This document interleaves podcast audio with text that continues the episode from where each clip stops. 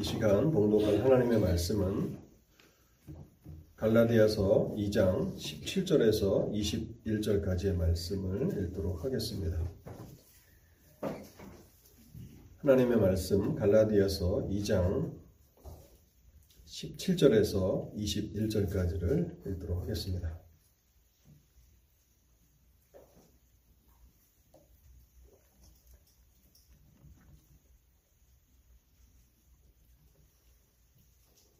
만일 우리가 그리스도 안에서 의롭게 되려 하다가 죄인으로 드러나면 그리스도께서 죄를 짓게 하는 자냐? 결코 그럴 수 없느니라.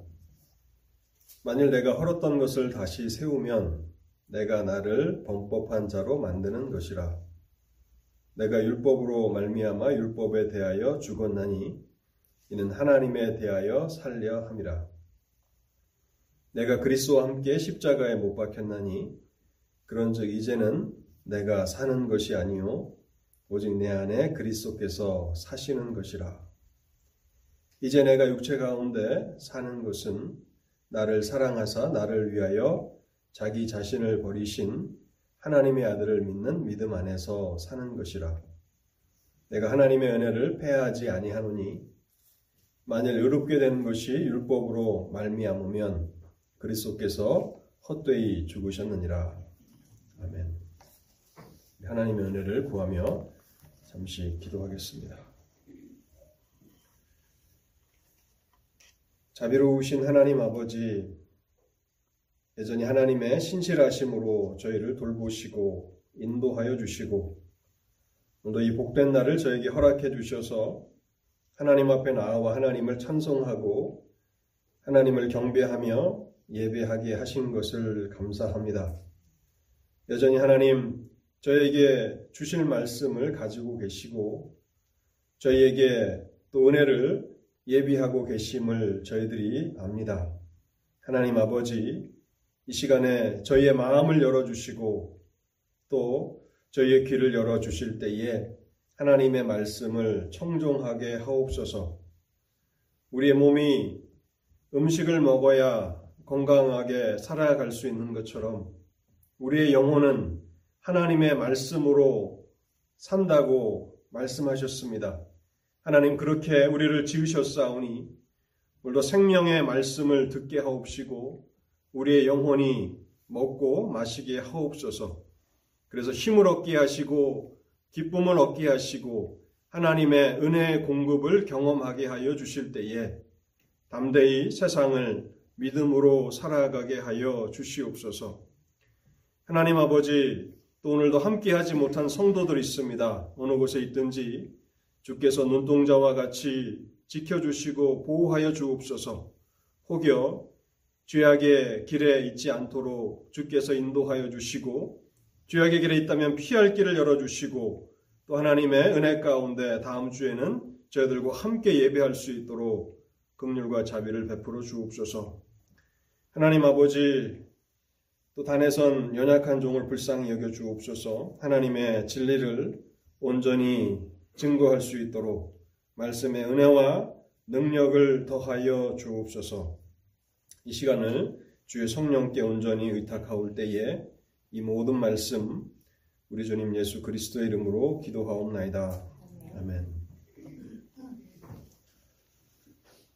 믿음으로 의롭다 하심을 받은 하나님의 성도들은 하나님의 자녀들이 됩니다. 하나님의 자녀들은 하나님의 상속자들이고 그리스도와 함께하는 상속자들입니다. 그래서 장차 부활과 영생과 영광을 상속하게 될 것이고 그리스도와 함께 세세토록 왕노릇하는 그러한 사람들이 될 것입니다. 우리는 지난주에 하나님의 자녀됨에 대해서 생각해 보았는데요. 자녀됨, 자녀됨과 관련된 잘못된 가르침이 교회 안에 널리 퍼지고 있다는 경고의 말씀을 먼저 드렸습니다. 하나님의 자녀들과 하나님의 아들됨을 구분하는 사람들이 있었습니다. 믿음으로 하나님의 자녀가 되지만 하나님의 아들이 되기 위해서는 특별한 노력을 기울여야 한다고 주장하면서 자신들에게 충성과 헌신을 자아내도록 그렇게 교묘하게 성경의 진리를 왜곡하는 사람들이 참 많이 있다는 사실을 생각해 보았습니다. 근데 우리는 갈라디아서 3장 26절 한 절만 가지고도 그들의 주장이 거짓됨을 밝혀낼 수 있습니다. 갈라디아 3장 26절에는 오직 우리가 믿음으로만 하나님의 아들이 된다고 선언하고 있습니다. 믿음으로만 너희가 다 하나님의 아들이 되었다라고 선언하고 있습니다.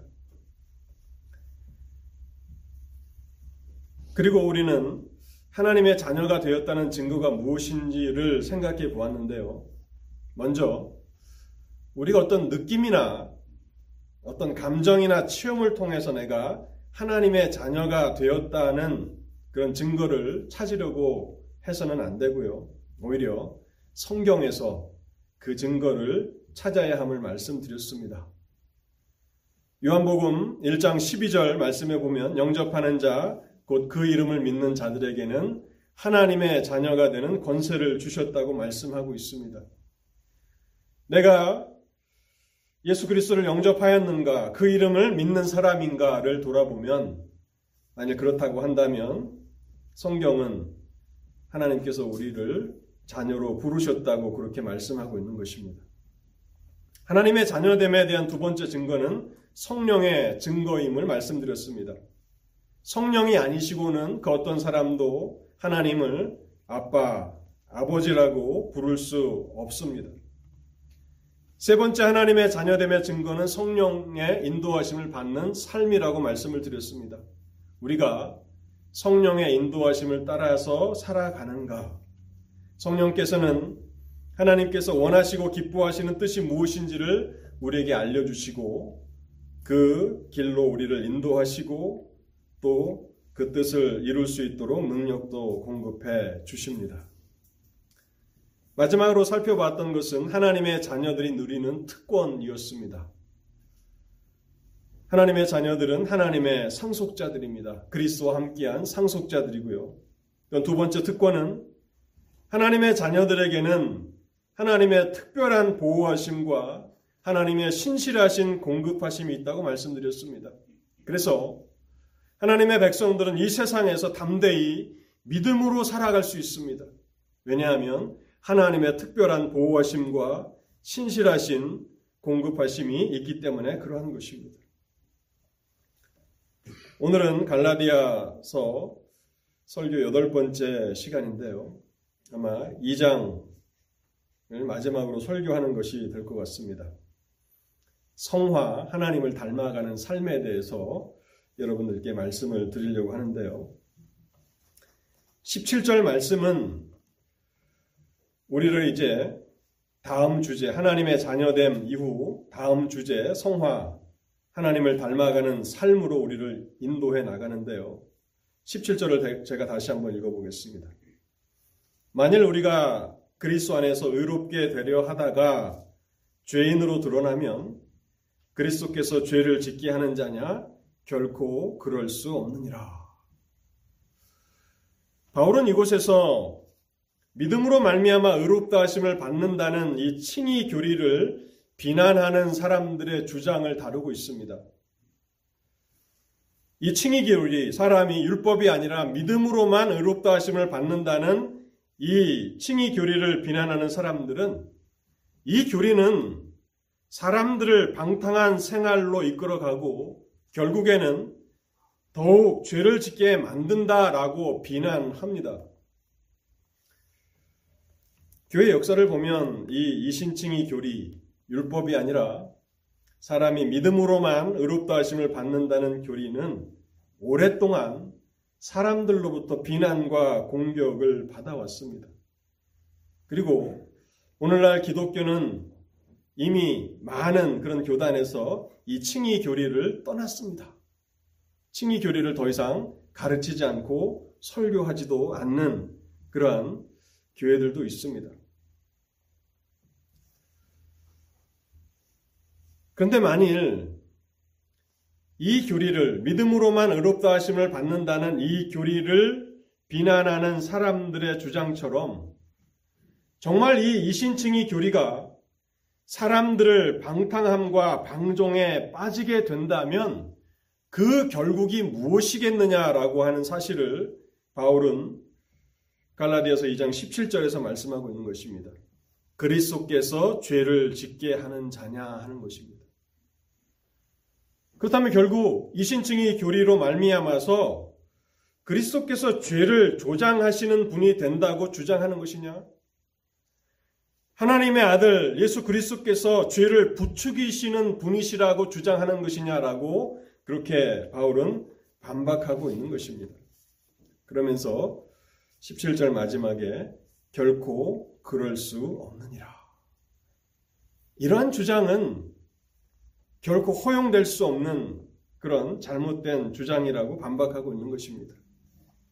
이신층의 교리, 율법이 아니라 믿음으로만 사람이 의롭다 하심을 받는 이 교리가 사람들을 더욱 죄를 짓도록 부추긴다는 그 비난은 완전히 잘못된 주장이라고 바울은 이곳에서 반박하고 있는 것입니다.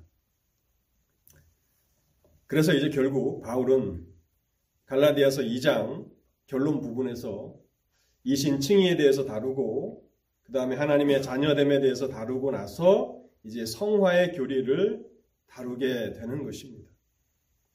하나님께서는 믿음으로 말미암아서 한 사람을 의롭다 하셨는데 의롭다 하심을 받은 그 사람 안에 여전히 남아 있는 죄의 문제를 어떻게 처리하실 것인가 라고 하는 이 주제가 2장, 갈라디아서 2장 마지막 부분에서 바울이 전하고자 하는 주제라는 사실입니다. 우리는 이미 이신칭의 교리가 사람이 의롭다 하심을 받는다는 이 이신칭의 교리가 한 사람이 율법을 따라서 완전하게 되었을 때에 일어나는 일이 아니라는 사실을 살펴보았습니다. 우리가 율법을 따라서 완전하게 될 때에 죄도 없고 그리스도와 같이 그렇게 거룩하게 될 때에 하나님이 우리를 의롭다고 선언하시는 것이 아니라 하는 사실을 우리가 생각해 보았습니다. 여전히 우리 자신이 죄를 범하고 있고 율법을 따라서는 완전하지 않지만 그러나 사람의 구원은 오직 하나님의 자비와 은혜로만 가능하다는 사실을 깨닫고 예수 그리스도께 전적으로 의지할 때에 하나님은 그 사람의 믿음을 보시고 그 사람을 의롭다고 선언하신다. 라는 사실을 우리가 생각해 보았습니다. 그래서 우리가 믿을 때에, 예수 그리스도를 믿을 때에 하나님은 우리를 의롭다고 선언하십니다. 그리고 이 선언은 놀랍게도 최종적인 선언이라고 하는 사실을 우리가 생각해 보았습니다. 예수 그리스도의 재림으로 이 세상의 종말이 임하게 될 텐데 그때 모든 사람들은 하나님의 심판대 앞에 서게 됩니다. 죄인은 영원한 형벌에 처하라고 하나님은 말씀하실 것이고 의인은 의롭다고 선언하시며 하나님의 나라로 인도하라고 말씀하실 것입니다. 바로 그날 세상 종말에 있을 의인들을 향해서 선언하시는 그 선언을 우리가 예수를 믿을 때 하나님은 앞당겨 선언하시기 때문에 이 칭의는 최종적인 하나님의 선언이다. 그런 의미를 가지고 있다라고 하는 사실을 말씀드렸습니다. 그런데 문제가 있습니다.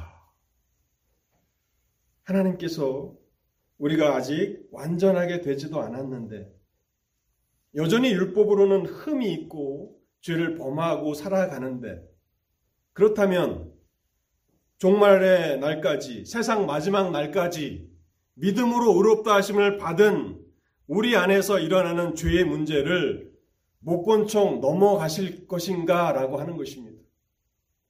하나님은 우리가 죄를 짓는 것을 그저 방관만 하시는 것인가 믿음으로 의롭다 하심을 받고 하나님의 자녀, 자녀들이 된 주님의 백성들의 그 삶, 특별히 죄를 범하며 살아가는 그 삶을 그저 내버려 두실 것인가 라고 하는 그러한 문제가 대두된다는 사실입니다.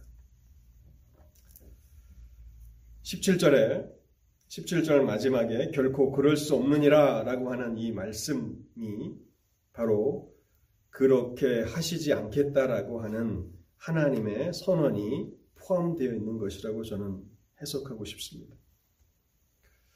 그래서 이제 우리는 이 갈라디아서 2장 마지막 이 부분에서 성화라고 하는 하나님을 닮아가는 삶에 대해서 생각해 보게 되는데요.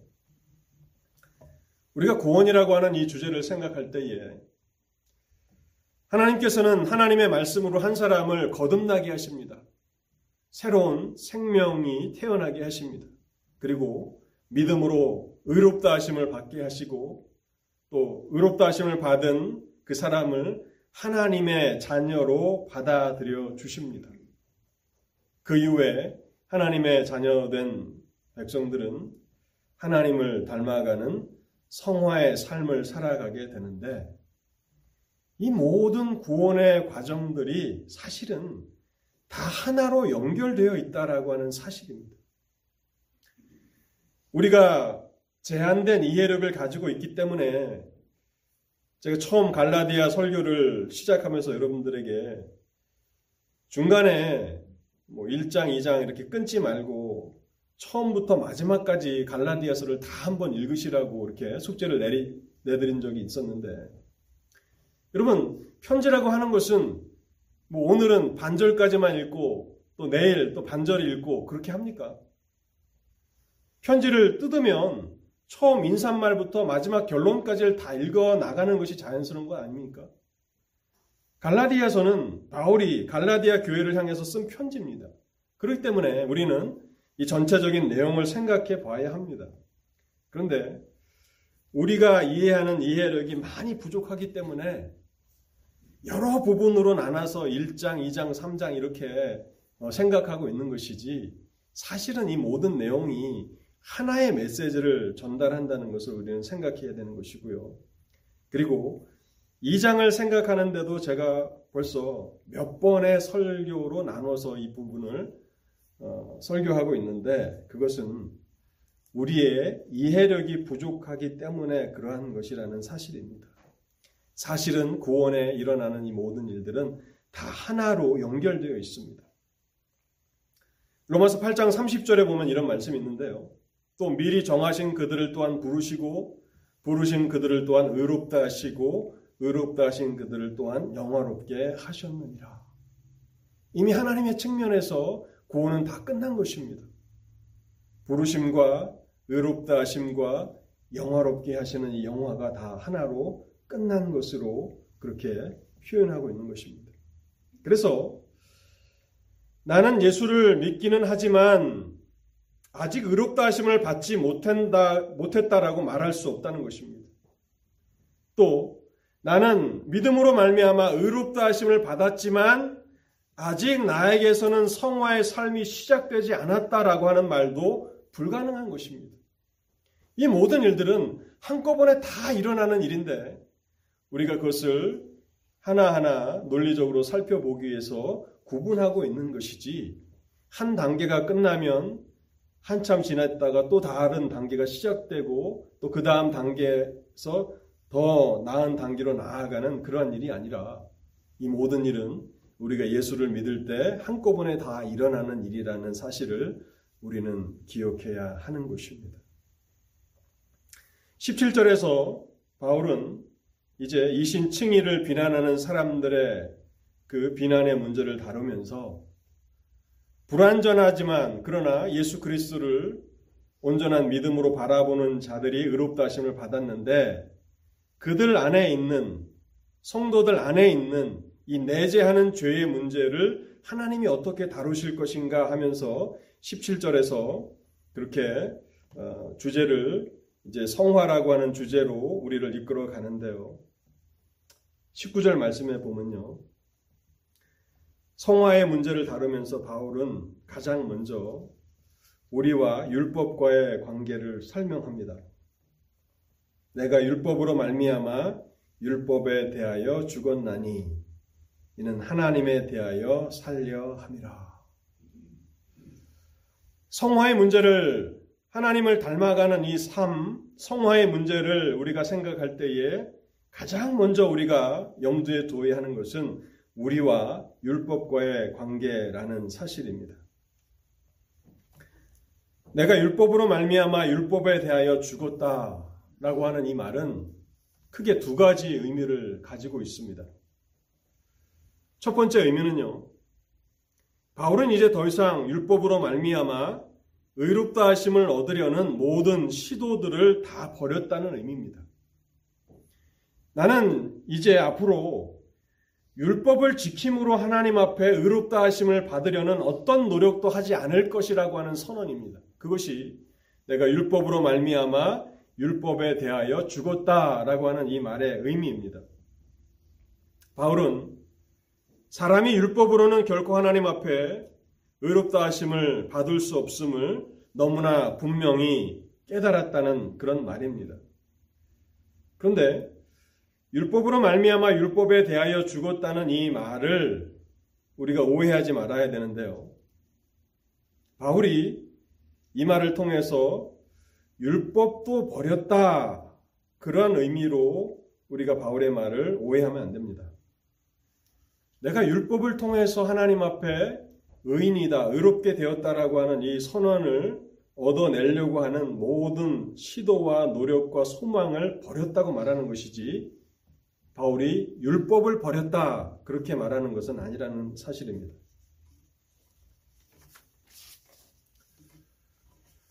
이 말은 믿음으로 의롭다 하심을 받은 성도의 삶에 율법이 더 이상 필요 없다라고 하는 선언은 아니라는 것을 우리가 어, 잘 인식해야 한다는 사실입니다.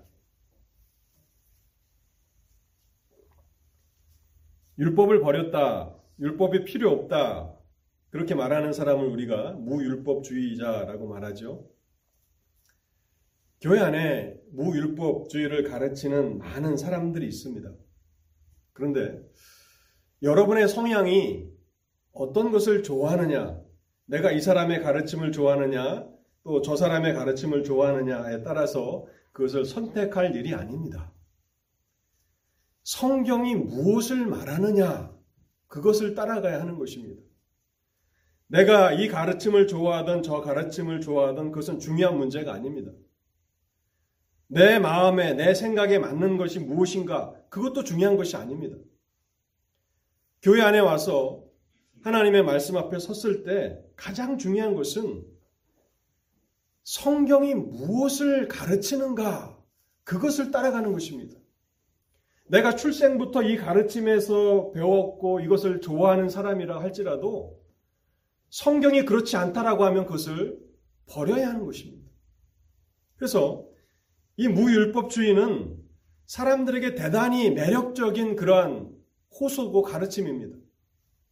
예수 그리스도를 믿는 사람들은 더 이상 율법과는 아무 관계도 없으니 이제 여러분 마음대로 살아도 됩니다라고 하는 것이 무율법주의입니다. 그런데 성경이 정말 그것을 가르치고 있느냐 하는 것입니다. 성경이 가르치지 않는데 그것을 따라간다면 어떻게 됩니까? 우리는 하나님이 원하시는 길과는 전혀 반대로 나아가는 것이죠.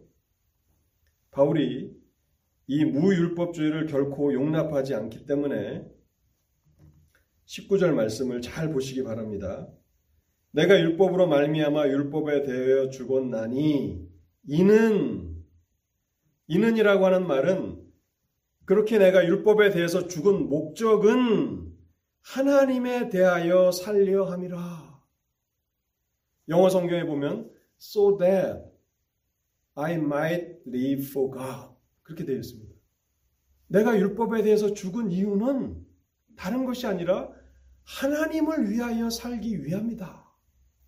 그렇기 때문에 이 말씀을 가지고 무율법주의를 주장하는 그 사람들은 성경을 자기 마음대로 해석하는 거짓된 가르침을 가르치는 사람들입니다.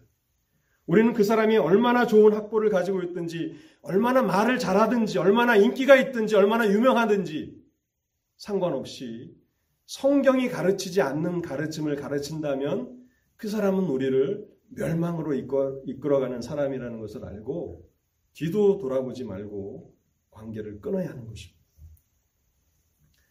의롭다 하심을 받은 하나님의 백성들에게 하나님에 대한 의무가 사라지기는커녕 바울은 오히려 나는 더욱 하나님을 기쁘시게 하는 삶을 살기 위해서 율법과의 관계에 대해서 죽었다고 말하고 있는 것입니다. 하나님에 대하여 살려 한다. 여러분, 이 말을 어떻게 다른 의미로 해석할 수 있습니까? 나는 하나님을 기쁘시게 하기 위해서 살기를 원한다. 그런 말이지 않습니까? 하나님을 기쁘시게 하기 위해서 살, 살려고 힘쓰는 사람이 하나님의 율법은 나와 전혀 관계가 없다. 그렇게 말하지 않는다는 것입니다. 그래서 우리가 성화라고 하는 이 주제를 생각할 때에 예수를 믿는 우리와 율법과의 관계를 생각해야 되는데요. 바울은 율법으로 말미암아 율법에 대해서 죽었다고 말합니다. 그 첫 번째 의미는 나는 더 이상 율법을 통해서 하나님 앞에 의롭다함을 받으려는 시도를 다 버렸다. 다 포기했다. 더 이상 그런 소망을 갖지도 않고 노력도 하지 않는다. 그런 의미입니다. 두 번째, 율법으로 말미암아 율법에 대해서 죽었다라고 하는 이 두 번째 의미는요. 율법과의 모든 관계가 끊어졌다는 그런 의미입니다. 나와 율법과는 이제 더 이상 관계가 없다는 것입니다.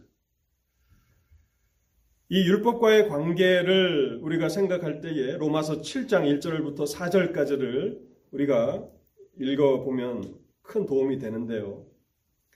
제가 이 부분을 로마서를 설교하면서 한번 말씀을 드린 적이 있습니다.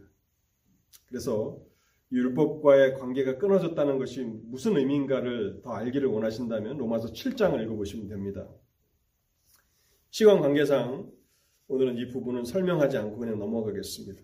아담 이후로 이 땅에 태어나는 모든 사람들은 하나님의 율법 아래에서 태어나게 됩니다. 율법 아래 태어난다는 것은 율법의 요구를 만족시켜야 하는 의무를 짊어지고 살아간다는 것입니다. 그래서 우리가 죽을 때까지 율법을 만족시켜야 하는 그 의무 가운데서 살아가게 되고 율법과의 관계는 오직 죽음으로서만 끊어지게 되는 것입니다. 이 율법 아래 살아가는 삶이 비참한 것은요. 만일 우리가 율법의 요구를 만족시키지 못하면 어떻게 됩니까? 우리는 율법의 정죄를 받게 된다는 것입니다. 우리가 법 아래 있지 않습니까? 미국 땅에 살아간다면 미국 법의 법 아래 있는 것입니다. 그래서 법이 요구하는 것을 우리가 충족시키지 못한다면 우리는 법을 통해서 정죄를 받게 되는데 율법 아래 있다는 것은 바로 율법의 모든 의무를 만족시켜야 하는 의무 가운데 있다는 것입니다. 그러나 우리가 삶을 통해서 경험하는 것은 우리는 결코 율법의 요구를 충족시킬 수 없다는 사실이죠. 그 말은 결국 우리는 율법의 정죄를 피할 수 없다는 것입니다. 근데 갈라디아서 2장 마지막 결론 부분에서 바울은 나는 율법으로 말미암아 율법에 대해서 죽었다고 말합니다. 더 이상 나는 율법 율법 아래 있지 않다고 말하는 것입니다. 어떻게 바울은 율법과의 관계가 끊어졌다고 말할 수 있습니까? 이제 20절이 거기에 대한 답변입니다. 어떻게 믿음으로 말미암아 의롭다 하심을 받은 성도는 더 이상 율법 아래 있지 않는가? 20절에 바울이 이렇게 답변합니다. 내가 그리스도와 함께 십자가에 못 박혔나니 내가 그리스도와 함께 십자가에 못 박겠다고 말하고 있습니다. 죽었다는 것이죠. 내가 예수 그리스도를 믿을 때 나는 예수 그리스도와 연합되었고 예수 그리스도께서 십자가에서 피를 흘리시고 죽으셨을 때 나도 그리스도와 함께 십자가에서 죽었다고 그렇게 말하고 있는 것입니다. 우리는 이 갈라디아 2장 20절에서 또 하나의 중요한 구원의 교리를 만나게 되는데요. 그리스도와의 연합이라는 교리입니다. 성도와 그리스도와의 연합이라는 그런 교리를 다루게 됩니다. 그래서 이 부분을 따로 떼어서 한편의 설교로 여러분들께 전달을 해야 할 것인지 아니면 지나가면서 설명을 해야 할 것인지 많이 고민을 했는데 그렇게 하나하나를 설교하다 보면 뭐 갈라디아서가 너무 길어질 것 같아서 지나가면서만 말씀을 드리겠습니다. 우리가 예수를 믿을 때 나는 스스로를 구원할 수 없고 하나님의 율법의 요구를 만족시킬 수 없는 죄인이라고 하는 사실을 깨닫고 그러나 나에게 구원의 소망이 있다면 그것은 오직 하나님의 아들 예수 그리스도의 자비와 은혜임을 알게 됩니다. 여전히 나는 범죄를 하며 율법의 정죄 아래 있지만 그러나 예수 그리스도는 자신에게 나오는 자를 결코 멸시하지 아니하시는 긍휼과 자비가 풍성하신 분이심을 알고 구원을 위해서 그 예수 그리스도만을 전적으로 의지하는 것 그것을 우리가 믿음이라고 말합니다.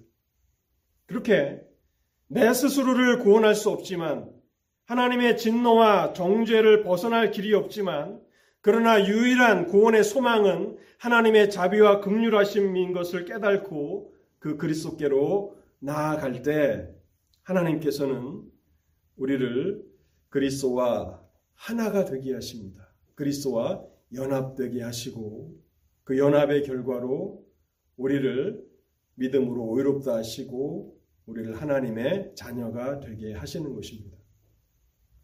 그리스도의 연합이 언제 일어나는가? 그 칭이 전인가 후인가? 뭐 신학자들의 그런 주장도 각기 다릅니다.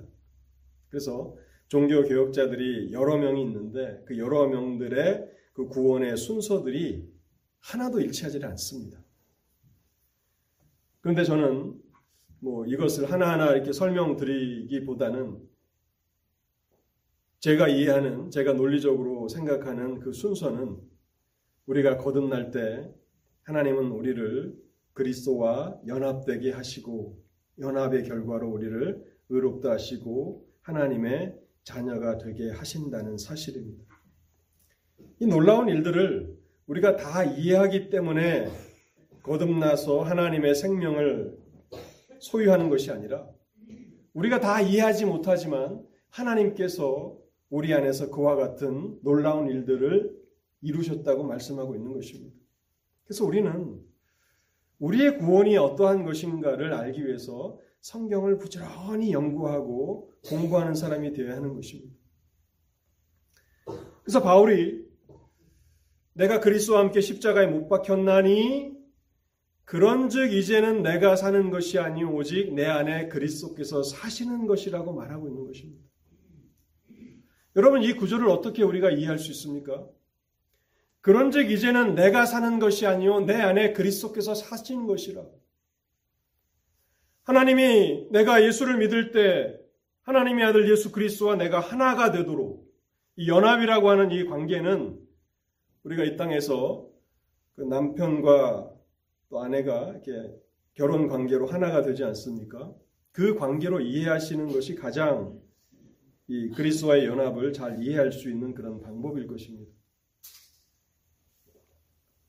남자와 여자가 결혼이라고 하는 하나님이 정하신 이 성례를 통해서 하나가 되는 것처럼 성도와 예수 그리스도가 하나가 됐다라고 말씀하고 있는 것입니다.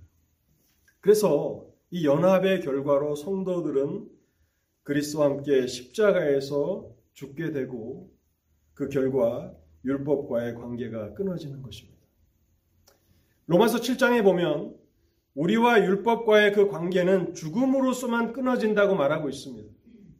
그런데 어떻게 성도와 율법과의 관계가 끊어지는가? 우리가 예수 그리스도와 함께 연합돼서 십자가에서 죽었기 때문에 이미 내가 죽은 것입니다. 그래서 율법과의 관계가 끊어진 것인데 율법과의 관계는 끊어졌지만 이제 나는 그리스도와 하나가 됐습니다. 그리스도의 연합은 예수 그리스도의 십자가에서의 죽음에만 동참하는 것이 아니라 더 나아간다고 성경은 말씀하고 있는데요. 예수 그리스도와 함께 성도는 다시 부활하였고 그리스도와 함께 승천하여 하나님 보좌 우편에 그리스도와 함께 앉아 있다고 성경은 말씀합니다.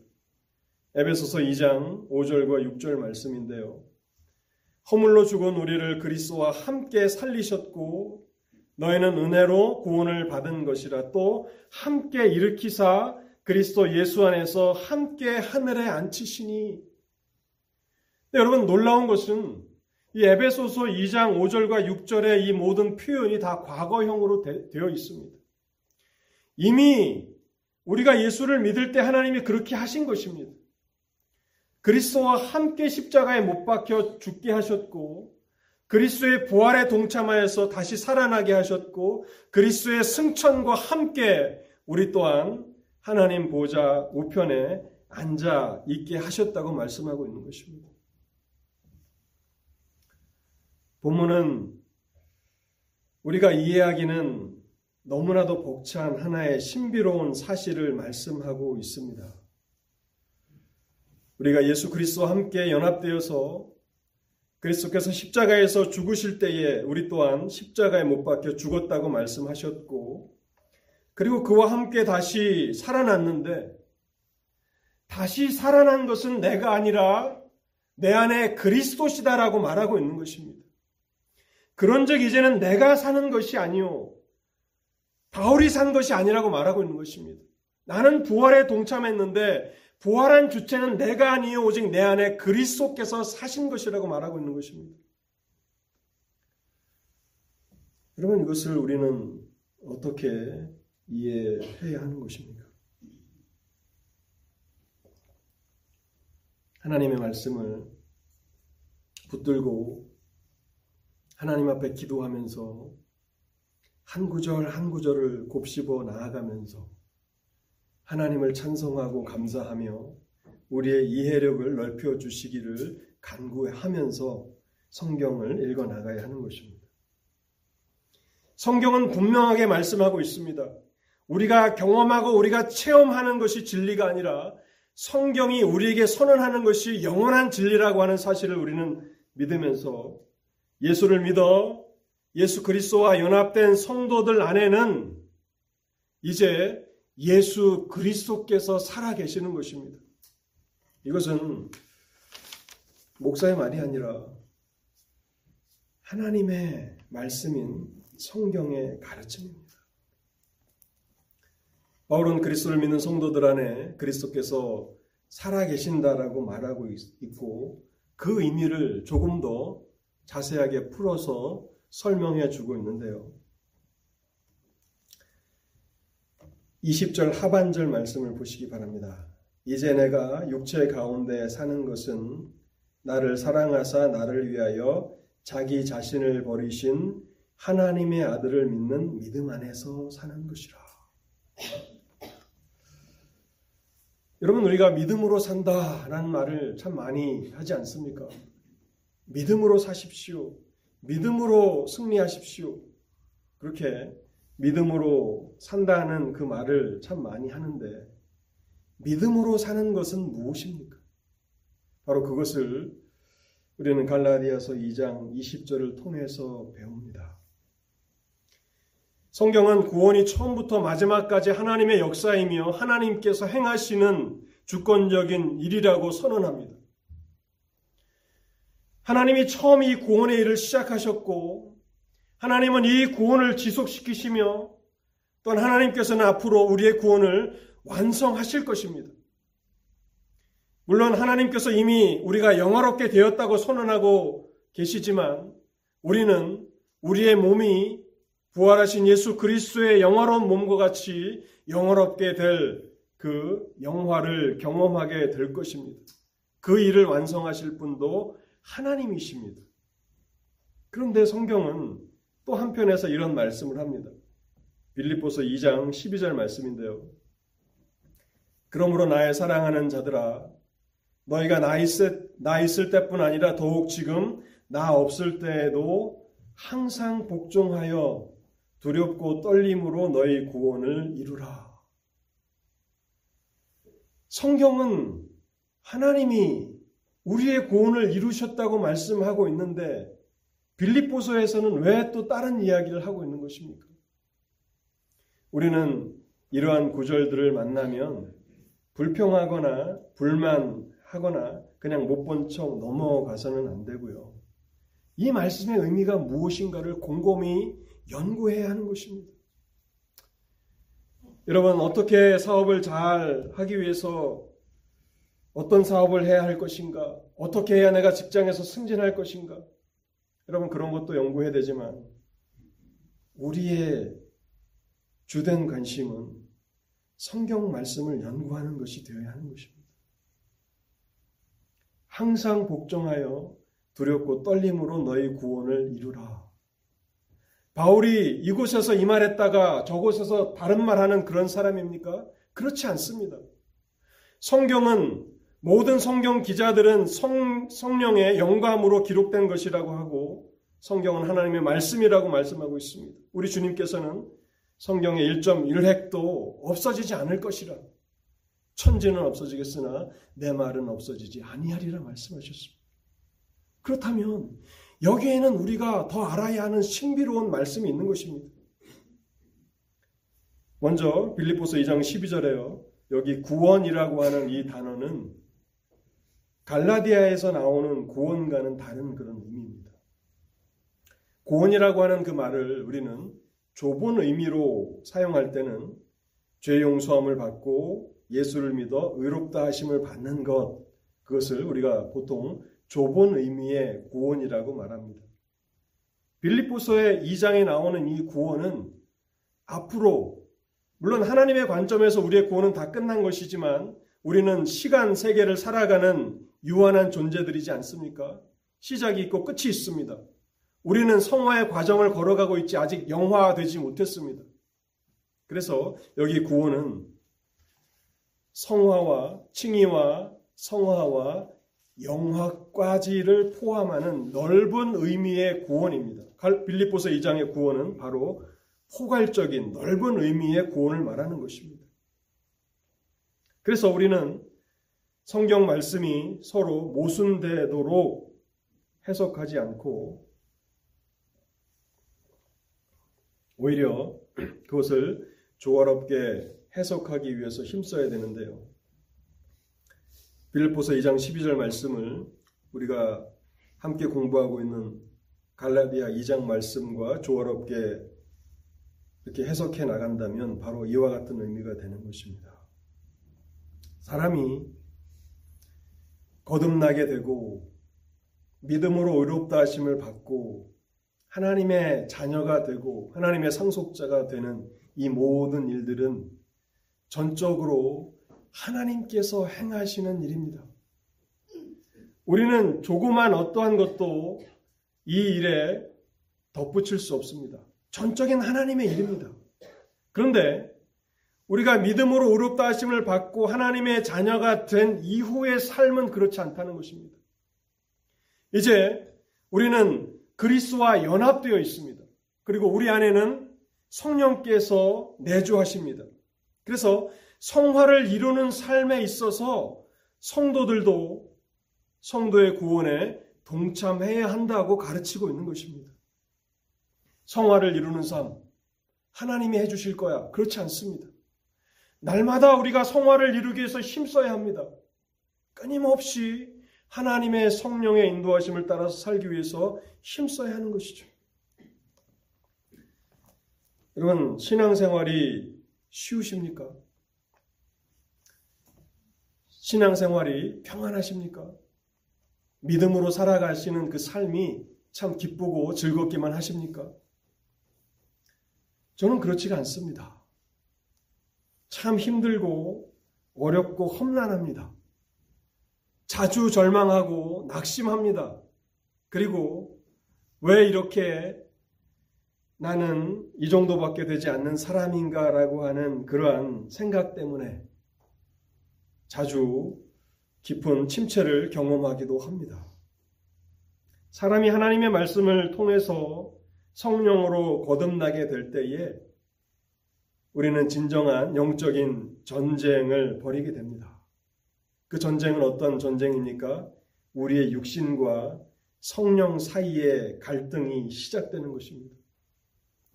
나는 계속해서 내 육신을 따라서 살아가고자 하는 그런 의지가 있습니다. 그리고 또 한편에서는 성령의 인도하심이 있습니다. 우리가 갈라디아서 이제 나중 부분에 살펴보겠지만 미리 좀 보겠습니다. 갈라디아서 5장 16절과 17절을 보십시오. 내가 이르노니 너희는 성령을 따라 행하라 그리하면 육체의 욕심을 이루지 아니하리라. 육체의 소욕은 성령을 거스리고 성령은 육체를 거스리나니 이 둘이 서로 대적함으로 너희가 원하는 것을 하지 못하게 하려 함이니라. 그래서 나는 믿음 안에서 항상 기쁘기만 하고 항상 평안만 누리고 감사함이 충만하다라고 말하는 사람을 저는 이해할 수는 없습니다. 왜냐하면 하나님 앞에서 더 잘 살아보기 위해서 힘쓰면 힘쓸수록 내 안의 영적인 갈등과 영적인 전쟁이 얼마나 심한 것인가를 저는 알고 또 끊임없이 그 전쟁에 실패해서 그 쓰디쓴 패배를 맛볼 때가 참 많이 있기 때문에 그런 것입니다. 여러분, 성화는 바로 이러한 것입니다. 성령을 따라서 살아갈 것인가? 아니면 내 육체의 소욕을 따라서 살아갈 것인가? 그래서 이러한 영적인 갈등이 없다면 전혀 하나님의 성령의 인도하심을 염두에 두지 않고 살아가는 사람입니다. 그냥 내가 원하는 대로 살면 무슨 전쟁이 있습니까? 내 마음대로 하면 되는데요. 근데 하나님의 말씀을 따라서 살아가려면 전쟁을 치르는 것 같은 치열한 날마다의 그런 영적인 전쟁이 있다는 것이고 늘 제가 기도를 마무리하면서 하는 그 기도는 시험에 들지 말게 하옵시며 다만 악에서 구하옵소서. 하나님 나를 시험에 들지 말게 하옵시며 악에서 구하옵소서. 하나님의 뜻을 알고도 범죄하지 않게 하옵소서. 우리가 존경하는 요한 웨슬리, 요한 웨슬리를 공부하면 공부할수록 저는 요한 웨슬리를 이해하기가 어렵습니다. 요한 웨슬리가 이런 말을 남겼는데요. 믿음으로 의롭다 하심을 받은 성도는 모르는 죄는 지을 수 있지만 알고서는 결코 죄를 짓지 않는다. 그것이 죄라고 하는 것을 알면서도 죄를 짓지 않는다라고 하는 완전주의를 주장한 사람입니다. 물론 그는 감리교의 창시자이기 때문에 저 같은 장로교 목사하고는 신학적으로 많이 다릅니다. 그럼에도 불구하고 요한 에슬리를 생각해 볼 때 그가 얼마나 성화에 있어서 높은 경지에 이르렀는지 알면서는 결코 죄를 짓지 않는다. 저는 알면서도 죄를 짓거든요. 근데 요한 에슬리는 그렇지 않다고 말하고 있는 것입니다. 다시 본문으로 돌아와서요. 바울은 이제는 내가 사는 것이 아니요 내 안에 그리스도께서 사는 것이라고 선언하고 있는 것입니다. 성화, 하나님을 닮아가는 삶은 이렇게 선언하는 것입니다. 내가 살아있지만 내 육신의 소욕이 여전히 살아있지만 매일 아침 일어나서 하나님 앞에 선언하는 것입니다. 하나님 나는 죽었고 내 안에 그리스도께서 사시는 것입니다. 이렇게 선언하는 것이 결국 날마다 자기를 부인하는 것이고 십자가를 지는 삶이고 예수 그리스도의 주대심을 인정하는 것이고 그래서 주님 나에게 주님의 뜻을 알려주시고 그 뜻을 따라서 살아가게 하옵소서 고백하는 삶입니다. 여러분 이것이 성화입니다. 이것이 하나님을 닮아가는 삶입니다. 마지막으로 설교를 마치기 전에 이 성화의 진보를 이루는 사람들은 어떤 사람인가를 말씀드리고 오늘 설교를 마치겠습니다. 누가 이, 이 싸움을 싸웁니까? 편한 길을 놔두고 누가 날마다 이 전쟁을 치르며 살아갑니까? 갈라디아 2장 20절 마지막 부분을 보겠습니다. 이제 내가 육체 가운데 사는 것은 나를 사랑하사 나를 위하여 자기 자신을 버리신 하나님의 아들을 믿는 믿음 안에서 사는 것이라. 왜 우리의 삶에는 성화의 진모가 없습니까? 거룩함으로 나아가는 그 길에 우리는 왜 한 발짝도 나아가지 못합니까? 그 이유는 바로 여기 있는 것입니다. 나를 사랑하사 나를 위하여 자기 몸을 버리신 주님의 사랑과 은혜를 깨달지 못하기 때문에 그런 것입니다. 주님이 우리를 얼마나 사랑하시는지, 주님이 얼마나 풍성하신 은혜로 우리를 부르셨는지를 깨닫게 되어야 우리가 그것을 깨닫게 되면 비로소 성화에 있어서 진보가 있는 것입니다. 다른 어떤 노력, 결심, 의지력, 그걸로 성화를 이룬다고요? 그렇지 않습니다. 우리의 결심과 우리의 의지력은 한 달을 못 갑니다. 그렇지 않습니까? 저만 그렇습니까? 날마다 십자가를 바라보십시오. 성경은 우리에게 영원한 진리를 선포합니다. 십자가에서 달리신 그 그리스도를 바라볼 때에 그분은 나를 사랑하사, 나를 사랑하사, 나를 위하여 자기 몸을 버리셨다고 말씀하고 있는 것입니다. 이 사랑과 은혜를 깨달아야 하나님 앞에 감격해 하며 감사함으로 이제는 하나님 내가 그리스도와 함께 십자가에서 죽었을 뿐만 아니라 다시 그리스도와 함께 십자가에서 부활했는데 이제는 내가 산 것 아니요 내 안에 그리스도께서 사시는 것입니다라고 말하면서 하나님 나에게 오늘도 하나님의 뜻을 알려주시고 그 뜻대로 나아가게 하옵소서라고 엎드리게 되는 것입니다. 그것이 성화에 있어서 한 걸음 나아갈 수 있는 비결입니다. 우리가 머리로만 그리스도께서 나를 사랑하셨고 나를 위해서 그분의 몸을 버리셨다라고 하는 것을 아는 것으로는 성화가 일어나지 않습니다. 한 걸음도 나아가지 못할 것입니다. 오히려 뒤로 물러갈 것입니다. 침체될 것입니다. 오늘 하나님께서 어떻게 바울이 평생을 하나님을 기쁘시게 하기 위해서 하나님의 영광을 위해서 살아갔는지 그 비결을 우리가 배우게 하셨습니다. 하나님께서 여러분 모두에게 이제 다음은 성탄주일이지 않습니까? 그분이 왜 오셨는가? 왜 우리는 성탄절에 하나님을 예배해야 하는가? 나를 사랑하사 오신 것입니다. 나를 위하여 자기 몸을 버리신 것입니다. 이 사랑을 깨달아야 하고 이 은혜를 깨달아야 합니다. 그래야 우리가 하나님 앞에 거룩함으로 나아갈 수 있습니다. 이와 같은 은혜를 하나님께서 저와 여러분 모두에게 풍성하게 주시기를 바랍니다. 같이 기도하시겠습니다.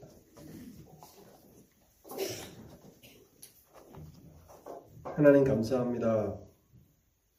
오늘도 하나님의 진리를 저에게 들려주시니 감사합니다. 하나님, 참 하나님께서 행하시는 일들은 우리의 기대와 우리의 상상을 초월하시는 너무나 위대하고 너무나 영광스럽고 너무나 선하고 너무나 아름다운 일들인 것을 생각합니다. 근데 하나님, 우리가 우리에게 베풀어 주신 이 사랑과 은혜를 알아가는 일에 있어 참 게으릅니다. 저희를 불쌍히 여겨주시고, 우리가 어떠한 사랑과 은혜를 힘입고 하나님의 백성이 되었는지, 또 장차 하나님께서 우리를 어떠한 영광으로 이끌어 주실 것인지를 부지런히 연구하고 또 공부해서 하나님 이 은혜들을 더 풍성함으로 누리게 하옵소서. 그뿐만 아니라 이 하나님 앞에 감격해 하며 감사함으로 반응하는 하나님의 성도들이 되게 하여 주옵소서. 하나님의 뜻은 너희의 거룩함이라고 말씀하셨사오니 하나님 아버지 우리의 거룩함을 하나님이 기뻐하시고 하나님이 원하신다라고 하는 이 사실을 우리가 마음에 새기며 그렇게 날마다 치열한 영적인 전쟁을 싸우게 하옵소서. 사탄은 우리를 쓰러뜨리고 우리를 패배케 하기 위해서 여러 시험과 유혹으로 우리를 엎드러뜨리게 하려고 하겠지만은 하나님 우리에게 주신 은혜의 방편들을 붙들게 하옵시고 하나님 앞에 처절하게 기도하며 하나님의 은혜를 구하기 위해서 말씀을 붙들며 말씀의 검으로 싸워서 이기고 승리하게 하셨소. 하나님, 우리의 삶에 있어서 거룩함의 진보들이 나타나게 하여 주옵소서. 그래서 거룩한 성도들, 거룩한 교회가 되게 하시고, 그래서 하나님의 쓰임에 유익한 그러한 교회가 되도록 하나님 오늘도 이 말씀을 사용하여 주옵소서. 우리 주 예수 그리스도의 이름으로 기도하옵나이다. 아멘.